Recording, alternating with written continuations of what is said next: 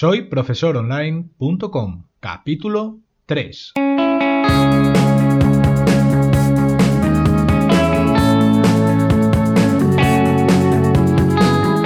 Bienvenidos al tercer episodio de este podcast para cualquier persona que desee compartir sus conocimientos y emprender en Internet al mismo tiempo, ganándose la vida con sus propios alumnos virtuales. Mi nombre es Héctor Abril y hoy vamos a tratar el temor a emprender y a la lucha interna de poder vivir de ello y al fracaso estrepitoso que pudiera surgir.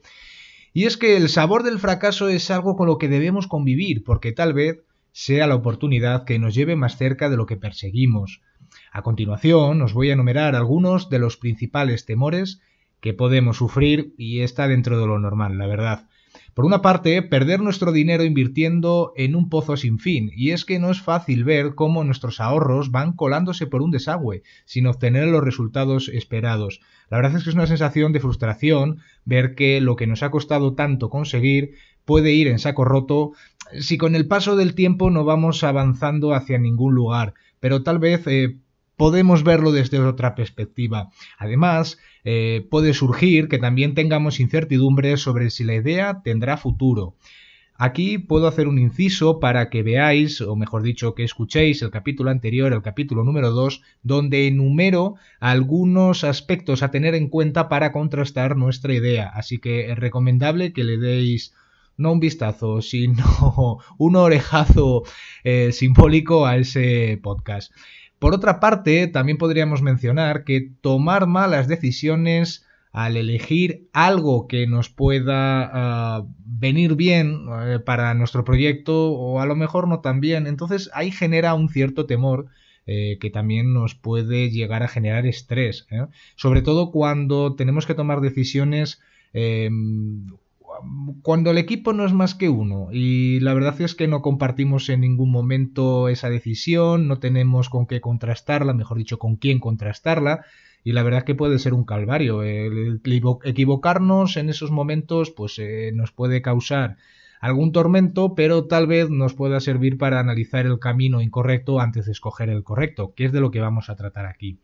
Por otra parte, algunos de los temores que pueden surgir eh, pueden ser también la dejar atrás el, empleo, un empleo seguro, estar dentro de nuestra zona de confort, aunque nuestro jefe no haya sido el mejor tipo del mundo, pero sabemos que todos los meses eh, llega un sueldo eh, que cae en nuestro bolsillo y obviamente si le vamos a dedicar tiempo a nuestro proyecto en exclusiva, obviamente esto ya no lo vamos a tener. Y finalmente podríamos mencionar también que un buen temor sería el arrastrar a otras personas que queremos hacia un precipicio que nosotros consideramos. ¿eh? Vamos a poner precipicio entre comillas. Hay que darse cuenta que hay personas que, bueno, comparten su vida con, sus parejas, sus familiares, y a lo mejor quieren eh, introducirse en un proyecto, pero temen eh, en algún momento que bueno pues su pareja se vea afectada por ese eh, problema que no deja de despejar y no se convierte en una gran idea. Eh, pero bueno, es que debemos de ver el fracaso como una oportunidad de intento y no como un desastre. Tenemos que verlo como un compañero.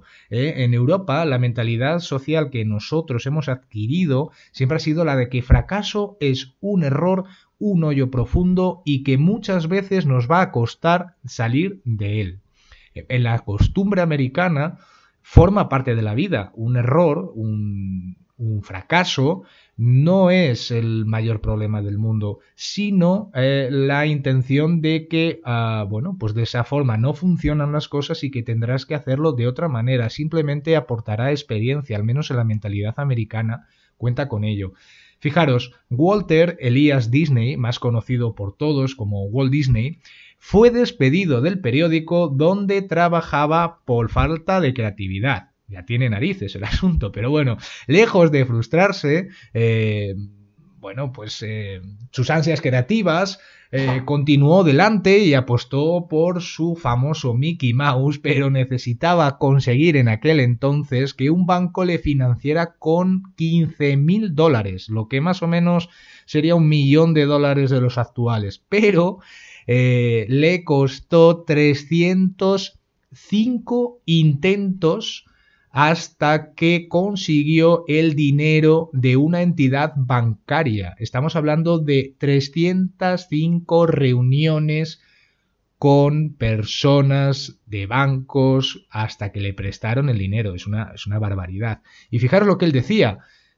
Todos nuestros sueños pueden convertirse en realidad si tenemos la valía de perseguirlos. ¿Os imagináis teniendo que visitar tantos bancos para conseguir financiación? La verdad es que esto parece de un espécimen humano rarísimo, eh, pero Walt Disney tenía una capacidad increíble y sobre todo tenía una persistencia que muchas personas mm, no van a tener nunca. Para él, cada intento le dejaba un poco más cerca de su sueño, producir sus películas animadas. Fijaros que cada uno tenemos nuestro sueño. Él luchó hasta el final por conseguir esa financiación y afortunadamente, bueno, afortunadamente no sé si decíroslo, eh, pero por persistencia y tenacidad lo consiguió. Me gustaría dejaros algunos consejos para superar estos temores comunes al emprender. Fijaros, a aceptar el riesgo. Todo negocio conlleva un riesgo. Si no fuera así, todo el mundo tendría un negocio propio, ¿no creéis? Muchas veces, quien más arriesga obtiene un mayor beneficio y tenemos que tenerlo en cuenta siempre. Más riesgo, más responsabilidad, más beneficio al final del camino. Obviamente hay unos puntos medios que tendremos que analizar. Por tanto, otro consejo sería el de planificar organizar y persistir. El tener todo lo mejor atado posible siempre, siempre, siempre te va a beneficiar de poder evitar una fuente de estrés muy común, la de creer que dejas algo por hacer en el momento clave de tu idea. ¿eh? Todo lo mejor posible que podáis tener anotadas vuestras ideas y olvidados de dejarlo todo a la fortaleza de nuestra memoria, que algunas veces nos falla, sobre todo cuando estamos en momentos de estrés. Otro aspecto clave sería el de buscar medios para ser productivo, ya que te va a ayudar a beneficiarte de una sensación de realización increíble. Tener sensación de perder el tiempo, al contrario, generará pensamientos negativos. Considerar que el que utiliza bien sus 24 horas diarias, siempre va a tener una sensación de realización y como os decía antes, increíble, porque es así. Para todas las personas que intentamos avanzar en nuestro camino, el paso del tiempo siempre, siempre, siempre está en contra de nosotros. Si lo aprovechamos bien, esa sensación va a aparecer. Obviamente la negativa también puede aparecernos si algunos días pues no podemos avanzar por diferentes problemas, eh, tanto internos como externos, que puedan pasar en nuestro entorno. Aparte de esto, considera que cualquier logro lleva su tiempo.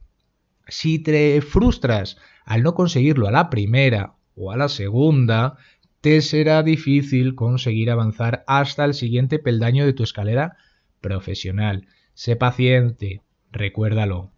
Por otra parte, algún consejo para superar eh, que os pueda aportar podría ser el de visualizar el resultado. Llena tu mente con ideas positivas. Imagínate dónde quieres estar en un futuro a medio plazo. Te va a ayudar a despejar dudas, a despejar inquietudes, inquietudes negativas por miedos, por temores.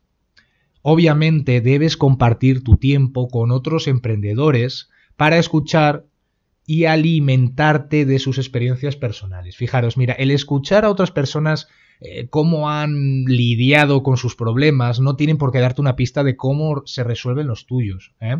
Pero sí que empatizarás con la sensación de logro para haber resuelto su problema.